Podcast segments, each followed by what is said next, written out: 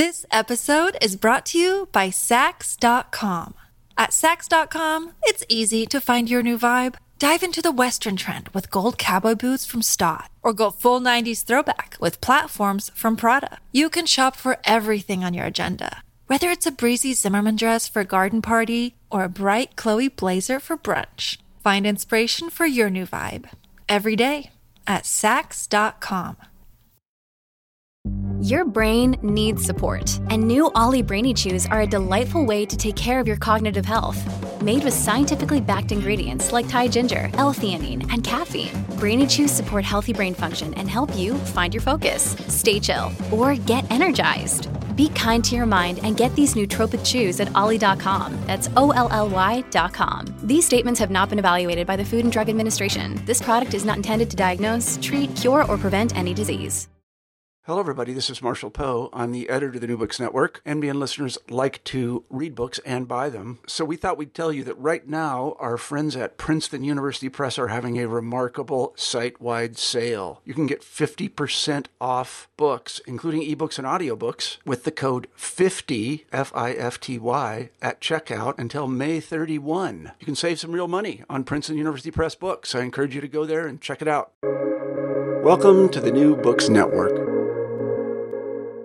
Hi, welcome back to New Books in Anthropology, a channel on the New Books Network. My name is Adam Bobek, and I'm a PhD candidate in cultural anthropology at the University of Leipzig. I am absolutely delighted today to welcome Professor Matthew C. Watson to the show.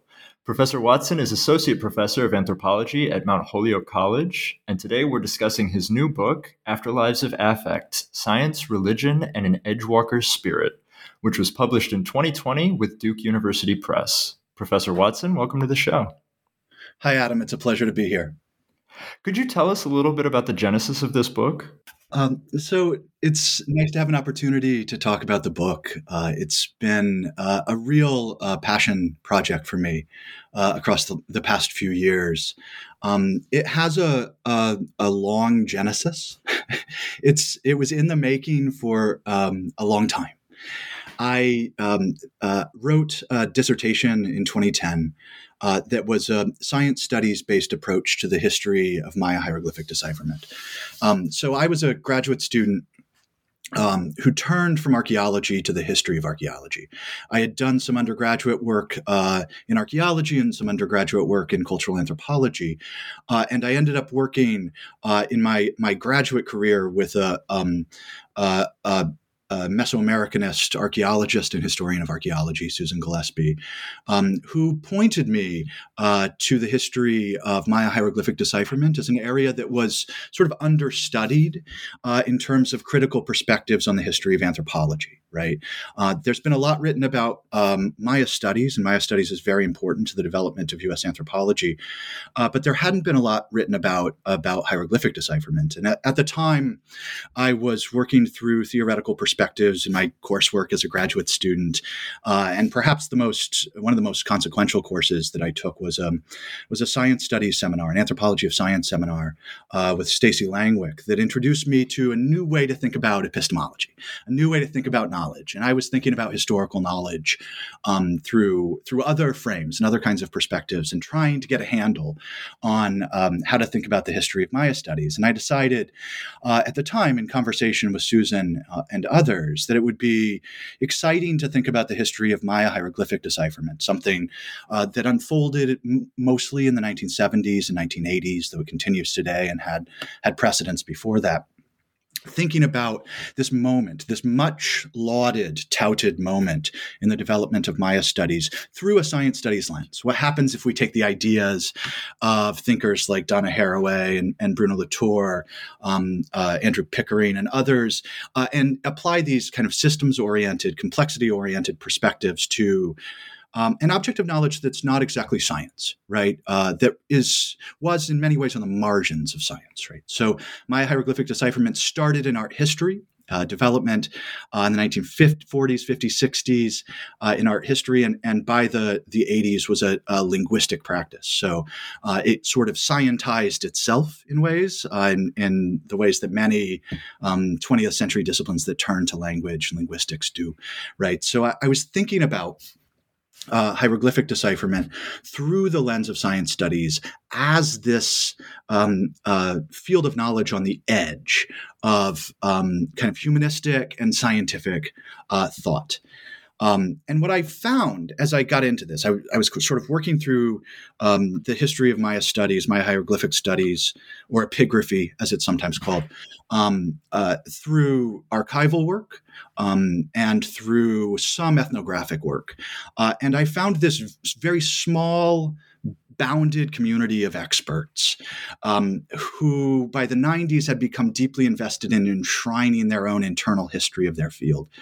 Uh, and what I was trying to do was sort of to uh, to kind of break open their own narrative of self. What does it mean if we tell a different story about the history of the field? This is why the work to me felt like and is ethnography and anthropological, right? I'm, I, I, I, I, I took an object that was very close to, to the world that I was coming from in anthropology, but I wanted still to defamiliarize it in ways and to tell a different story, to tell a story that wasn't just reiterating uh, the, the narrative within Maya studies.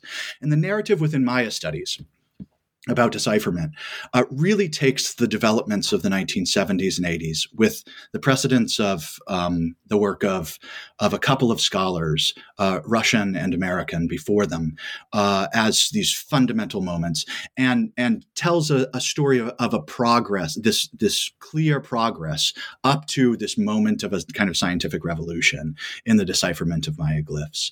Um, so they talk about the, his, the, this kind of earlier history in which all of these scholars got pretty much everything wrong. And then by the 1970s, or in the 1970s, all of a sudden they get everything right. Um, and I, I wanted to understand how they got everything right or what it meant in their own ways of thinking uh, uh, uh, to, to, to really understand uh, in a fundamental and deep way what ancient Maya writing is. Um, and at the same time, so I'm taking these science studies perspectives. I'm also, as a graduate student, my last two years of graduate school, I taught six uh, sections of introduction to linguistic anthropology uh, fall spring summer fall spring summer. So by the i was writing my dissertation and teaching uh, an intro language uh, you know linguistic anthropology course coming from a place where i had some semiotics background but not a deep understanding of linguistic anthropology at the time. Uh, and i was becoming attached to some of the ideas in linguistic anthropology, like um, um, Michael Silverstein's construction of language ideology, perhaps perhaps most centrally. Um, other perspectives too. Uh, um, Michelle Rosaldo's critique of speech act theory was very valuable to me. Um, a, a, critique that's pretty rooted in ideas about language ideology, an argument that uh, the, the way we think about what language is is determined by our, our own systems of attitudes and systems of beliefs. So I was coming from a perspective that was rethinking the history of, of anthropology, archaeology, art history through science studies, influenced by language ideology, challenging the internal narrative of what what Maya hieroglyphic um, hieroglyph experts advocated at the time. Um, so uh, I was opening up those those problems.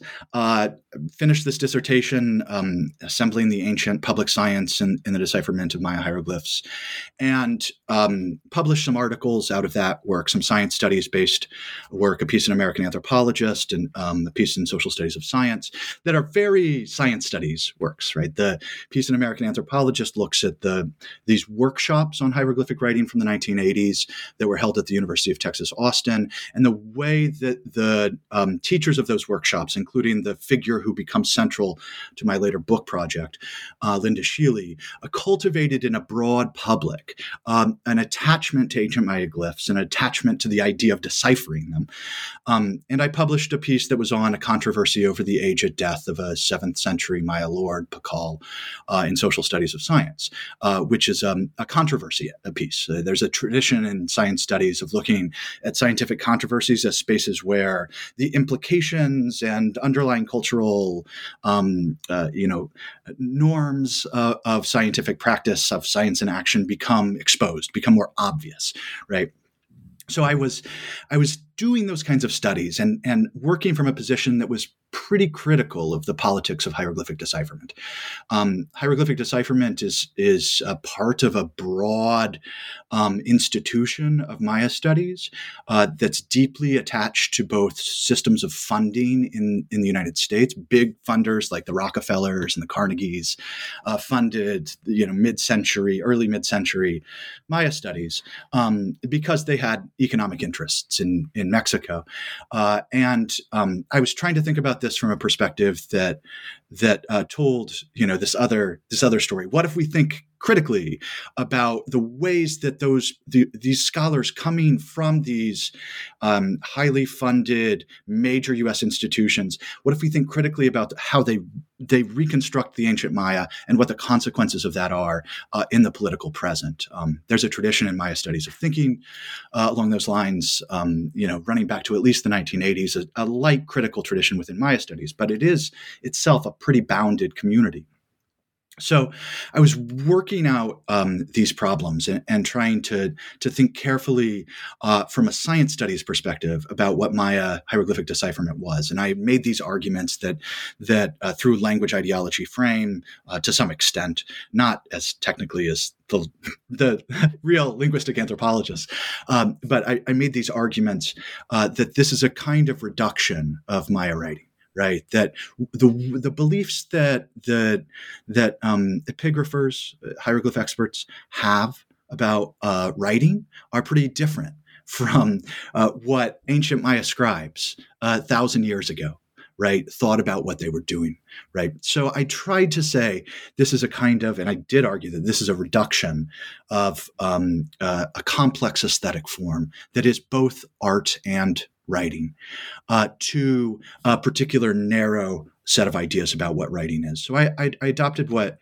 one might think about as a somewhat paranoid position, a, uh, not a consp- conspiratorial paranoid position, but a strong theory, right? Um, challenging uh, some of the terms and political implications of hieroglyphic decipherment, which ramified throughout the, the, the political worlds and the economic world of tourism within Mexico and Guatemala, uh, and and I think not always to to uh, great great effects, right? Uh, to complex ambivalent effects that that post colonial science studies is is keen to pick up. So I was working through those problems. I was writing this critical work, um, and I was was reading uh, experimental ethnography, and I was reading uh, in in affect theory. Uh, I was be- finding myself um, taken uh, by um, the works of, of thinkers like Eve Sedgwick and Katie Stewart, and and started to ask myself about 2012 uh, whether it might be more valuable to write um, an experimental uh, and weak theoretical, to use that that term. There's strong theory and weak theory in, in parts of affect studies. Affect studies advocate sometimes that we work from weak theory rather than a strong theory that determines our objects, but instead that kind of feels ethnographically or otherwise with the texts and people that we that we that we think about. Um, so I was trying to think with some of their ideas about uh, affect, to think about how decipherment itself was a site of affect, uh, of heightened affect, right? So I started to think about these amateurs, the public that Linda Schele drew in, not from the position of trying to critique decipherment, but from the position of trying to follow the amateurs into their spaces of heightened attachment to Schele and to the ancient Maya. Right. Um, and that's what really motivated me uh, to write this book. Um, it, some of the early writing was also in conversation with um, kind of the limits of animal studies. The first chapter that I that I wrote uh, was published as an article first in Cultural Critique, um, uh, the animal anthropology of Linda Schele's spirits, which becomes animals in the book, uh, and it's a, uh, an examination of this core figure, this artist and art historian, Linda Schele, um, through her attachment to uh, the companion, uh, companion, companionate rabbit, um, an animal spirit companion, her appropriation or adoption of a quasi Maya ways of thinking about uh, attachment to animal others through a spiritual frame, um, a, a, problematic one uh, in ways, uh, but also um, a very uh, sincere uh, set of, of practices in terms of kind of reconstructing her artistic and critical self. So I was thinking with her and about the limits of animal studies by thinking with her. And I found her to be a really extraordinary guide uh, uh, to, to, to offer a, a, different set of ideas than what I had taken from her work before. I had photographed her letters. Uh, so Linda Schele died in 1998, um, and I photographed uh, her letters at the table of her widower's home um, which was quite an extraordinary experience as a graduate student. Um, uh, it's a different experience than most archival research, right? Uh, because most archival research takes place in archives, and this was actually like working with somebody's personal papers in a in a private setting. And and I. Um, you know, I, I, I, became increasingly attached uh, at, at, about 2012 to following Linda Schele into the world of, of the ancient Maya in what I think is a more low theoretical, um, sincerely ethnographic frame. So the the purpose of this book was to write um, a, a, kind of experimental ethnography that centered Linda Schele as a figure, as a charismatic figure within the field. Um, uh, so that um, she drew me in, uh, and this book was my effort to contribute to, I think, a world that she helped to create. Maybe uh, there are some listeners who don't know who Linda Schele is. So maybe could you give a little bit of an introduction an introduction to Linda Schele? Sure, sure. Um, so Schele was an an artist first, uh, in terms of her professional trajectory. She was uh, from the the suburbs of Nashville, Tennessee, uh, and born in the 40s. Um, and she uh, was a, a surrealist painter. Um, she briefly uh, uh, sought, uh, you know, tried to pursue a, um, a graduate career in in uh, in in literary criticism, uh, but found it to be, uh, in Linda's words, nitpicking bullshit. Um, and Linda became kind of returned after that brief uh, graduate stint to her um, uh, undergraduate institution, the University of Cincinnati, where she finished an MFA in surrealist art.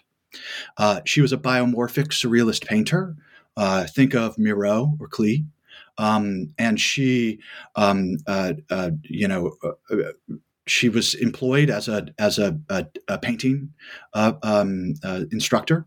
Um, assistant professor actually at, at the University of South Alabama. Her first job out of graduate school um, uh, was at the University of South Alabama.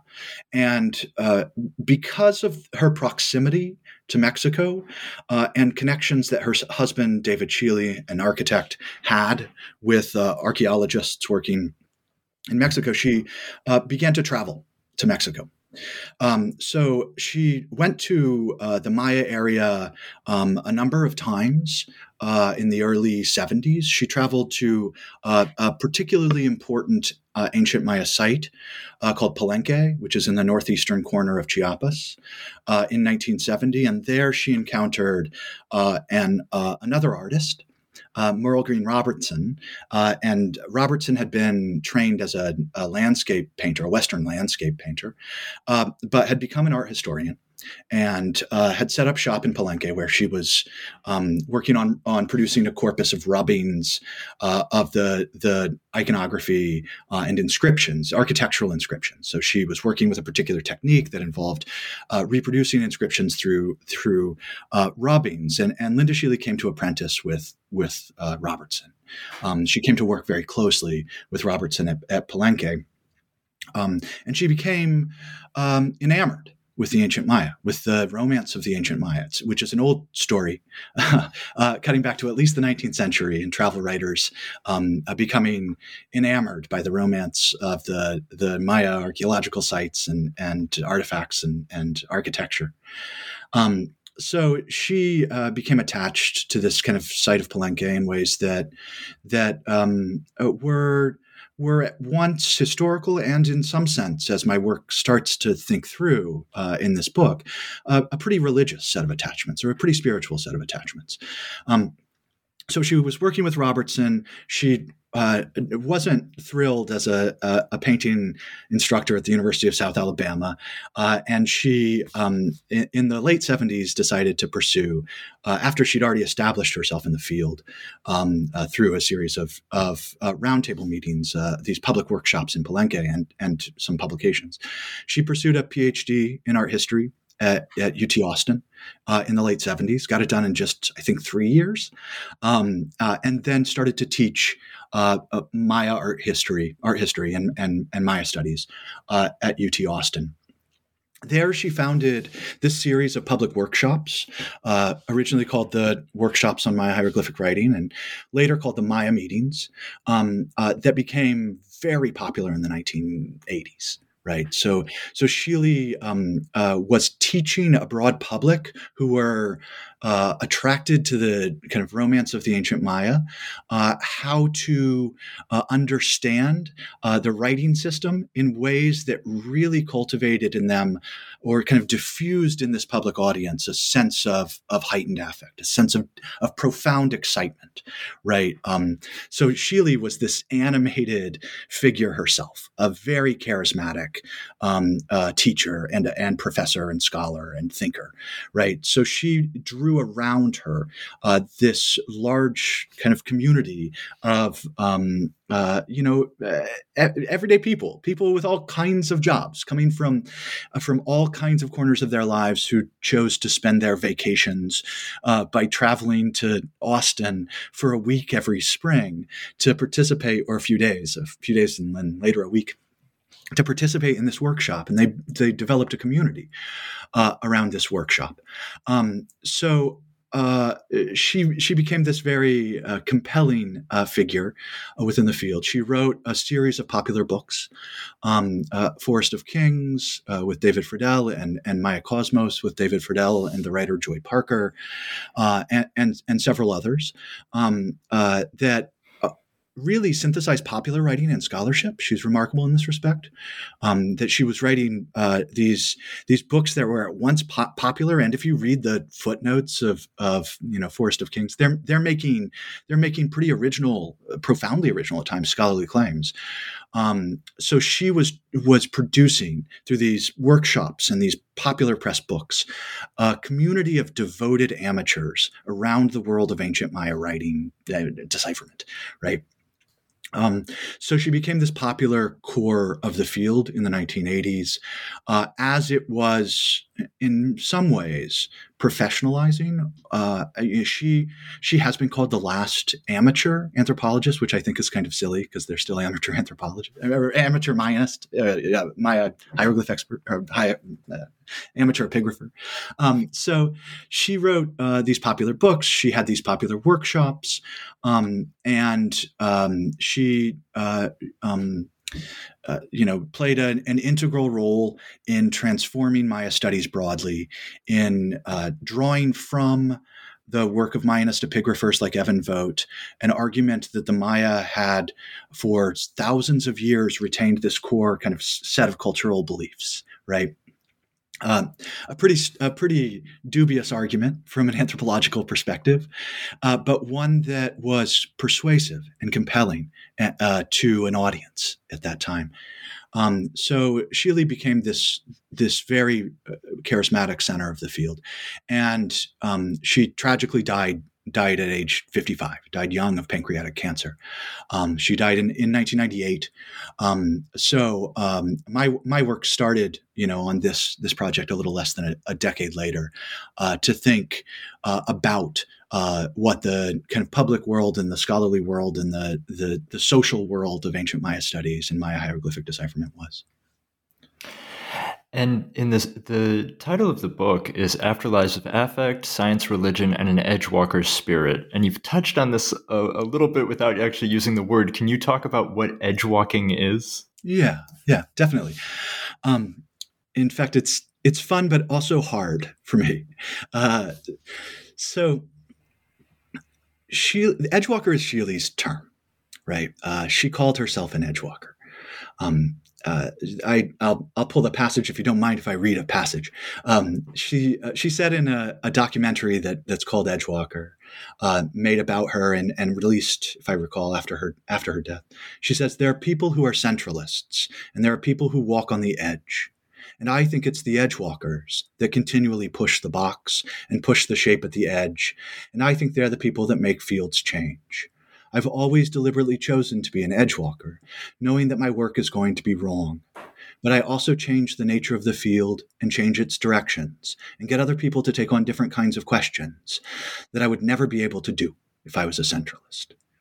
So here in this kind of documentary produced at the end of, of Schele's life, she's contrasting her own work um, as somebody who came into art history and Maya studies from the position of being um, an artist first, uh, also a woman, right, uh, in a field that was dominated by men. She was around other important women, Merle Greene Robertson, and, and other important uh, women um, art historians. Uh, but the the the dominant forces in Maya studies remained deeply masculine. Archaeology was a deeply masculine space at that time.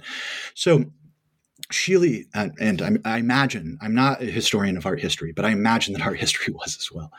Um, and she's thinking about herself here at, toward the end of her life uh, as somebody who um, was willing to take risks, was willing to be wrong, uh, was willing to push the boundaries of a field, uh, was willing not to reproduce its center, uh, but to to approach it from the edge, to approach it from the margins. Uh, I think it's hard not to think about Austin when you think about edge walking. Austin in the 70s and the 80s, late 70s and the 1980s, um, the kind of really weird Austin. Like she, she had come from a, a, place, you know, that wasn't the center of Maya studies. Centers of Maya studies were, you know, places like Harvard um, and to some extent Tulane.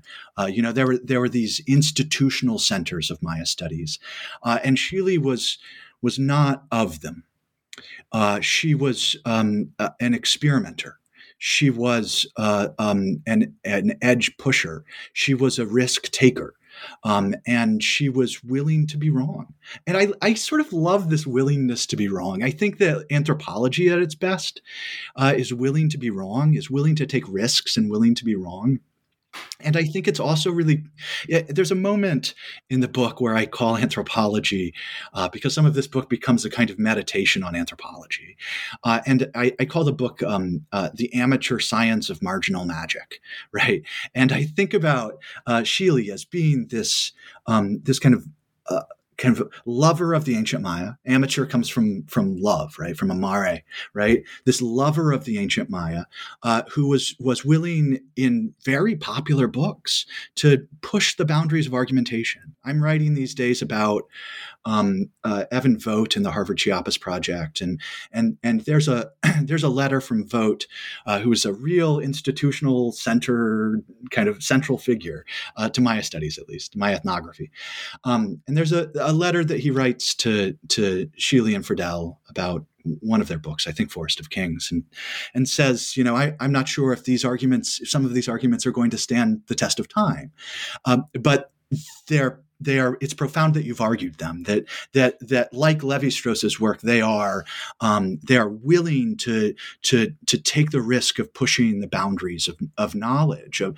of trying to undo the staid conventions that we adopt uh, as as disciplinary thinkers that all of us I think in our institutional socialization into fields right Schele was trying to unsettle some of those ideas, um, and some of this is a um, is a, a you know a hyperbolic triumphalist narrative that the Mayanists were spinning.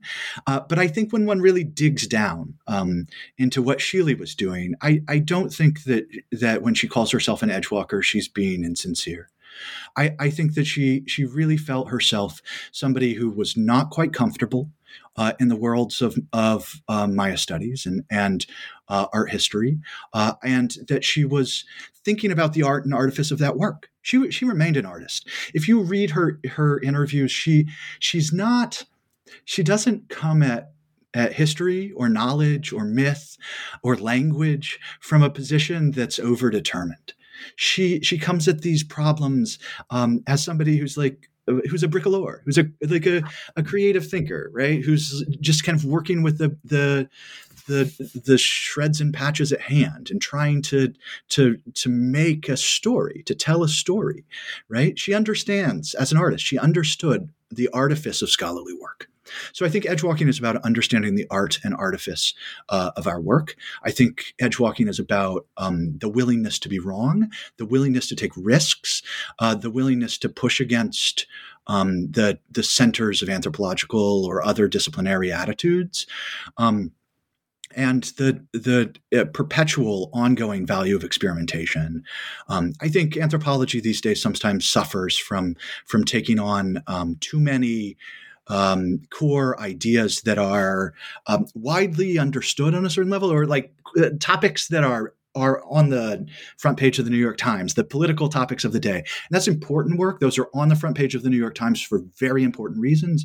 Uh, but at the same time, uh, anthropology gives us this license to be to to experiment with the world to tell a different story to work in the margins of the world whatever those margins might be. Those margins might be very distant from the the geopolitical centers of scholarly work uh, or or they might be right in the middle right you know right in some some edge in the middle some some some hole in the middle of our own scholarly work our laboratories our conversations etc right? So so Schele um, uh, uh, really inspired a lot of people to think about how um, I think on some level this was a creative and social project to you know and and that we ought to to think to think as we do scholarly work about the creative social world that we are also constructing. I think a, a sensibility that centers or that I guess you can't center it, but that that draws on a notion of edge walking is one that is self aware in in its own critical sensibility.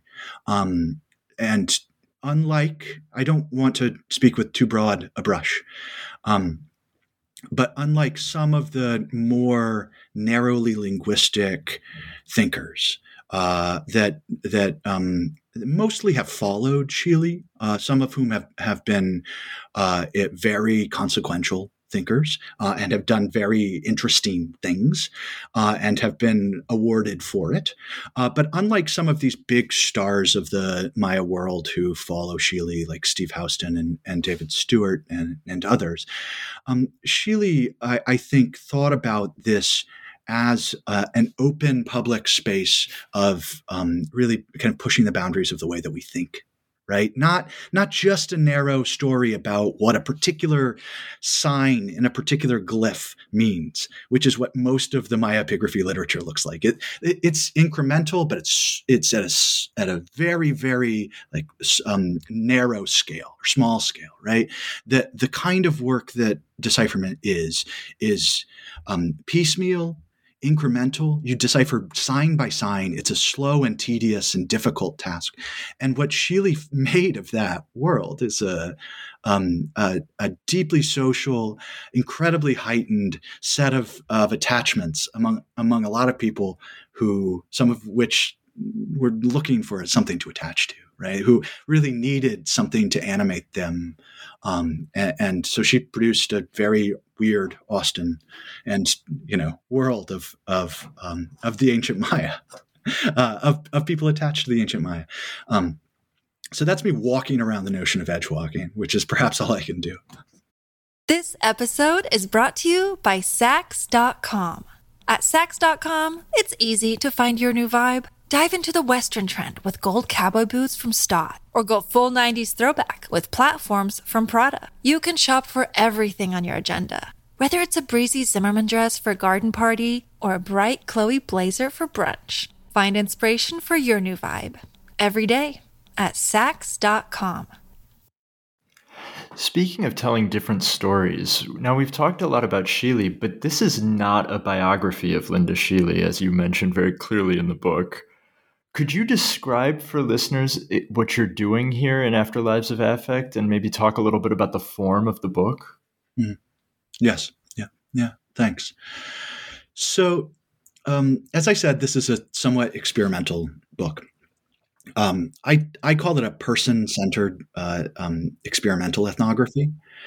Um, so uh, uh, I, it's hard for me to compare it um, to other person centered books, but of course, in that space, I'm thinking about João Biehl's Vita, uh, centered around uh, Catarina, uh, you know, a, a, patient in a mental asylum in in, in Brazil eh, that that takes very seriously uh, some of the way that ways that Catarina thinks, and I, I think about uh, the work of of, um, of uh, uh, Warwick Anderson on um, uh, Carleton Gajdusek, uh, a history of science that's person oriented, very storytelling, uh, that's engaged in in following a particular scientist in and and amateur anthropologist into a, a world of of biomedical science, but that takes one through um, quasi ethnographic work in New Guinea.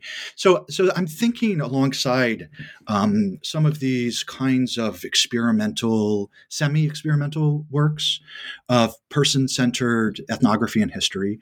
Uh, and also, I'm thinking alongside the affect theorists and experimental anthropologists. Um, uh, and there's a, I think, a, a, really important tradition of, of, experimental anthropology, and and um, uh, a lot a lot of uh, interest in uh, invigorating experimentalism and and can play with ethnographic form today. Excuse me.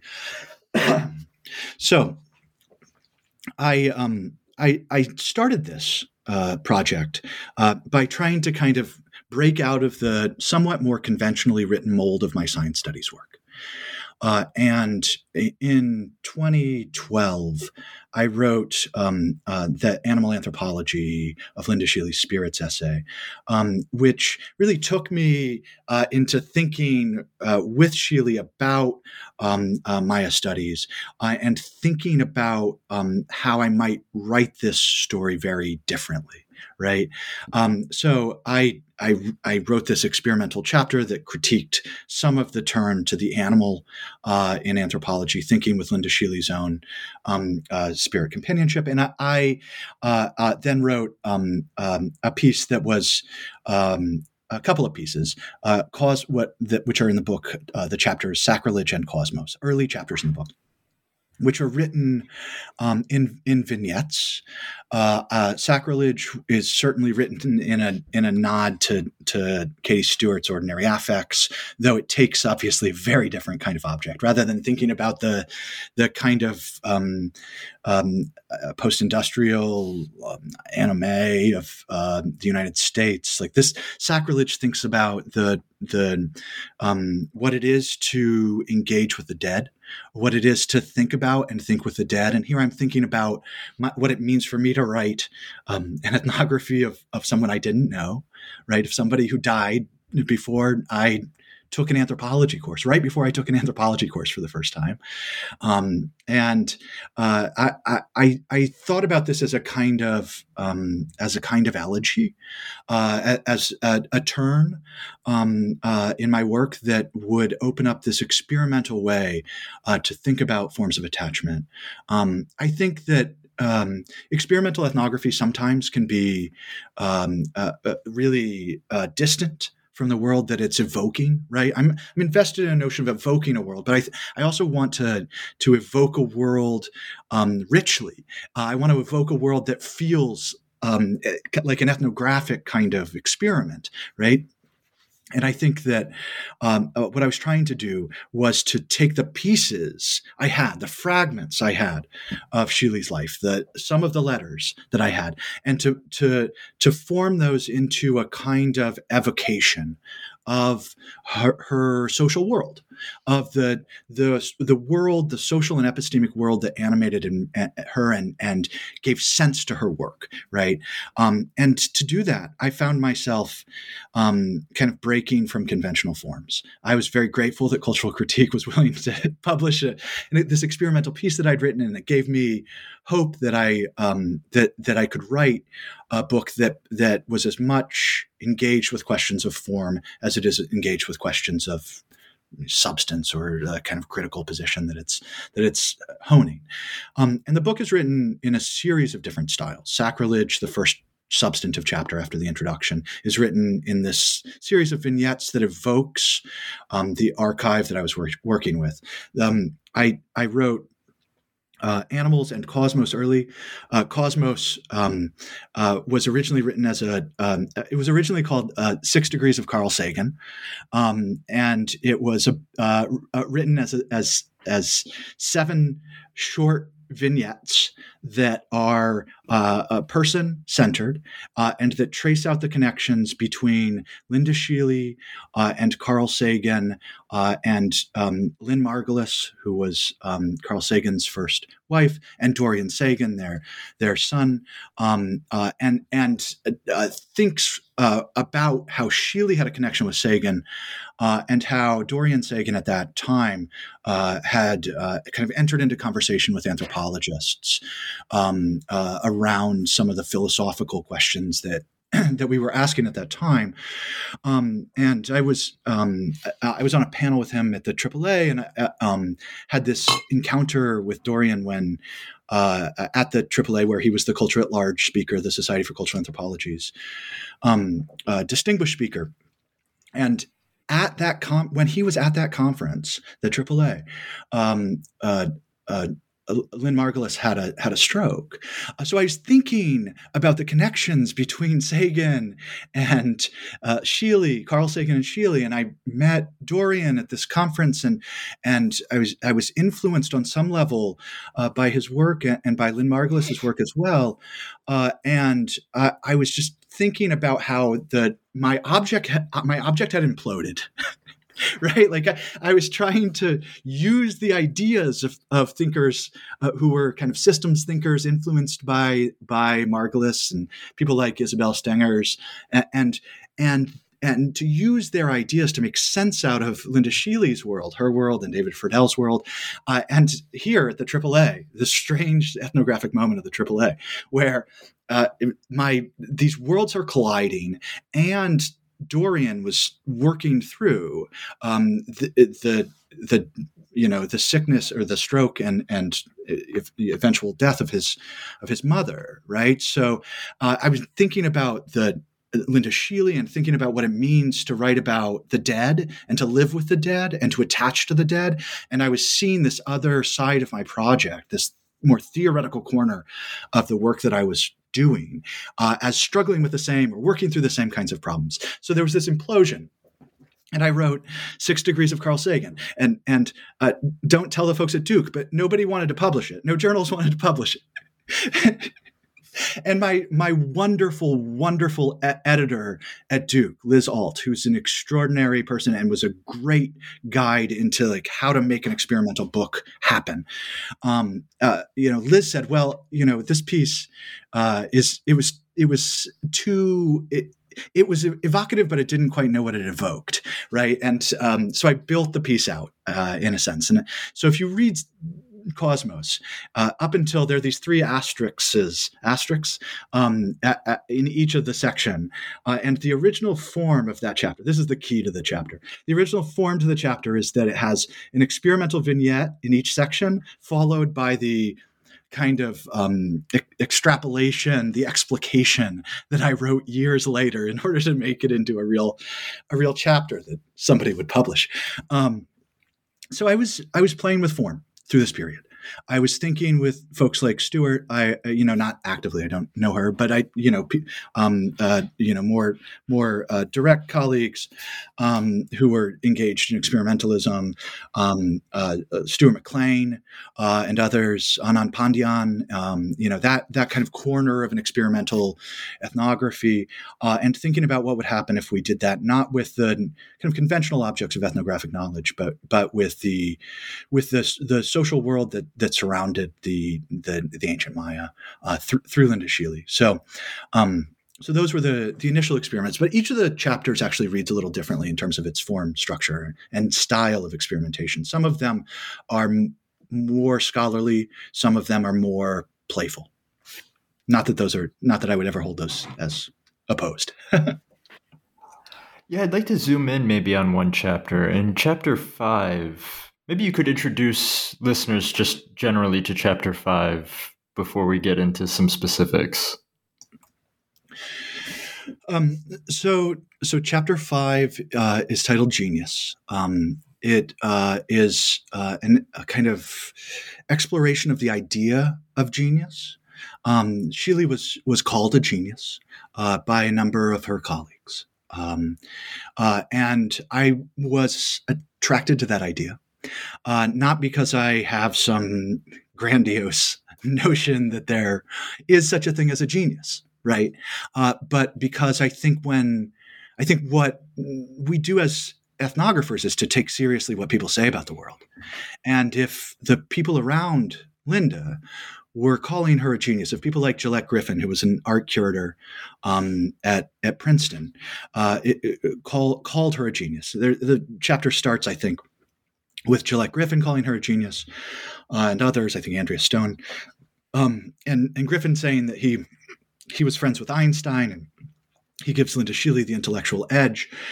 Uh, I, I, wanted to explore what it meant to think about Schele as a genius. Um, and I was uh, immediately drawn uh, uh, to the the ways that she was attached with other kind of big thinkers like like Carl Sagan. They they corresponded to some extent. And I was drawn to some more passing um, correspondences between Schele and, and Levi-Strauss, Claude Levi-Strauss, uh, who wrote uh, and, and some of her immediate colleagues to, to, to laud uh, their, their developments in, in Maya studies. The fact that they'd taken this this this body of of inscriptions that that scholars for decades had thought about as as n- maybe not being writing there are arguments uh, about whether it was writing at all.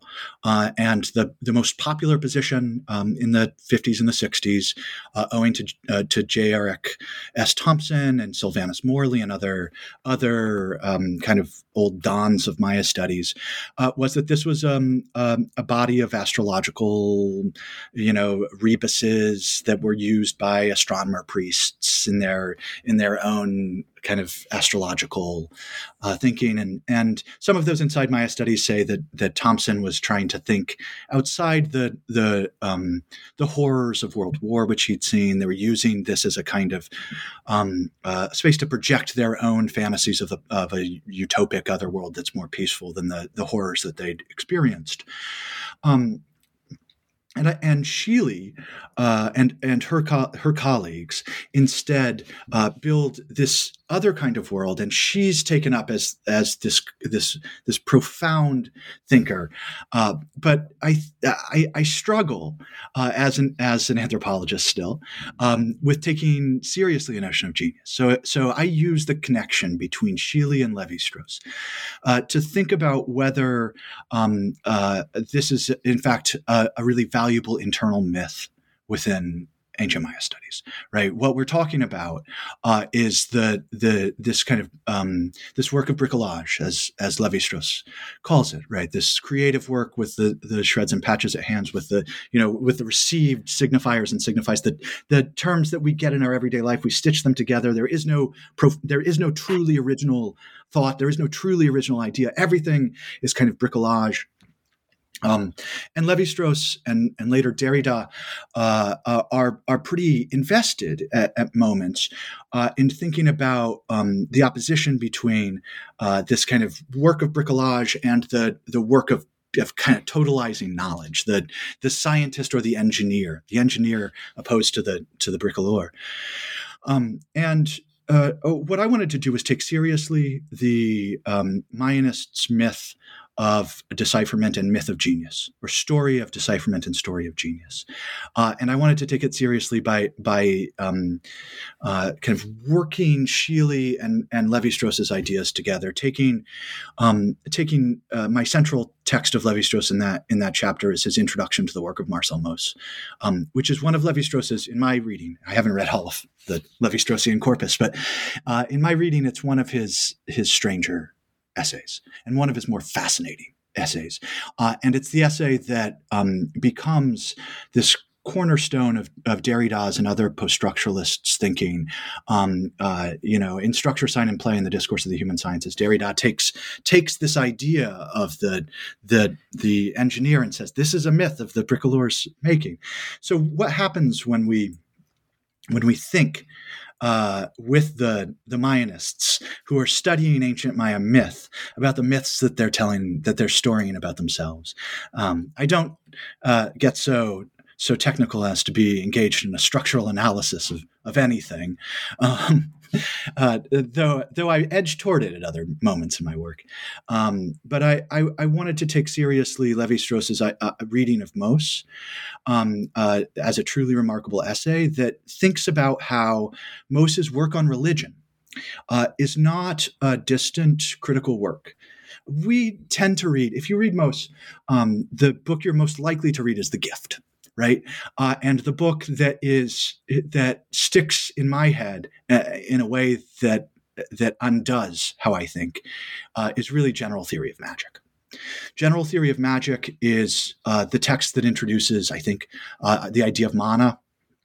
Uh, also is, is, engaged with the idea of, of how um, these these oceanic concepts that Moses is, is drawing you know into French sociological thought uh, he's thinking abstractly about um, uh, mana in particular. Uh, and Levi Strauss is attached to the way that Mauss uh, is not just thinking about mana, which is a you know an oceanic term for a sacred impersonal force. Right, uh, and has all of these different meanings and all this kind of ambiguity to it, this built-in ambiguity, right? So, um, what Levi Strauss does, what, perhaps one of the most fascinating things that I find in that piece, is that Levi Strauss thinks about Mauss's reading of mana as an enactment of mana, as an extension of mana. That that that Moses himself is caught by the the sacred, the force, the sacred force of mana. That what that what he's doing as he thinks about and tries to rewrite uh, the way that people think about magic in this text that is kind of an uh, uh, an ethnological, like a 19th century ethnological text. It reads as much like like 19th century ethnologists as anything, right? It's generalizing, it's grand, it's it's big and it bigger than the gift in terms of its its scope. But but Levi Strauss sees clearly uh, that that Mauss is extending the magic uh, of that he's describing. That that there's this performative quality to the the analytical work that he's doing. Uh, and Levi Strauss, you know, says when we think about what mana is and mana does, we are we are we are thinking about this floating signifier, this this term, right? That that has a surface an, an excess of meaning, right? That that can't ever quite be pinned down. And Levi Strauss here says we need this excess of meaning in order to be able to even communicate right? That when I say God and you say God, we mean something different, but we can still communicate through that term. Right. So a floating signifier is this glue that keeps language and really language in its communicative interpersonal uh, performance. Uh, it, it keeps it working. It enables us to have this conversation, right? The words that I say mean different things to me than they mean to you, right? Uh, but certain terms really have that that profound range, uh, and really for for Levi Strauss, following most uh, organized thought, um, and so I'm thinking uh, with Mauss uh, that that mana that to write about you know eh, these kinds of ideas is to continue them is to enact them. So i'm thinking about what it means for Schele to um, to to kind of build on and draw on these classic maya concepts that are um, you know very different from their context of use right? When she writes about the why the the spirit companion uh, or when she writes about um, the closely related idea of the how, the Lord, or or any of these like core uh, terms that they're working to decipher and struggling to decipher.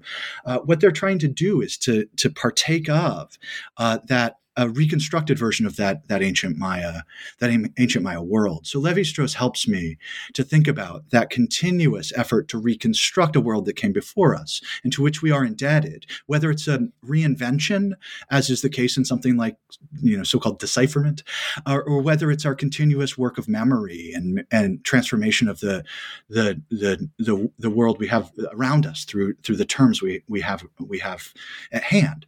Right, that this is not um, a, a, a, series of oppositions, a series of external analyses, but instead a, um, this kind of continuous process of, of reimagining. And and and once you think down that line, I think once you follow a Levi-Straussian, early Levi-Straussian logic, it's not it's not hard to start to think about how this is a, um, a spiritual or religious practice, right? Uh, a practice of of hermeneutically receiving ideas and transforming them into something new that we offer to those who come after us, uh, of taking the floating signifiers that we have around us and, and offering some uh, sense to them with the, with the knowledge that others will will will find a different sense. Um, so uh, I I think about Levi Strauss and Schele together here uh, as similar kinds of thinkers and thinkers that had a, a brief contact.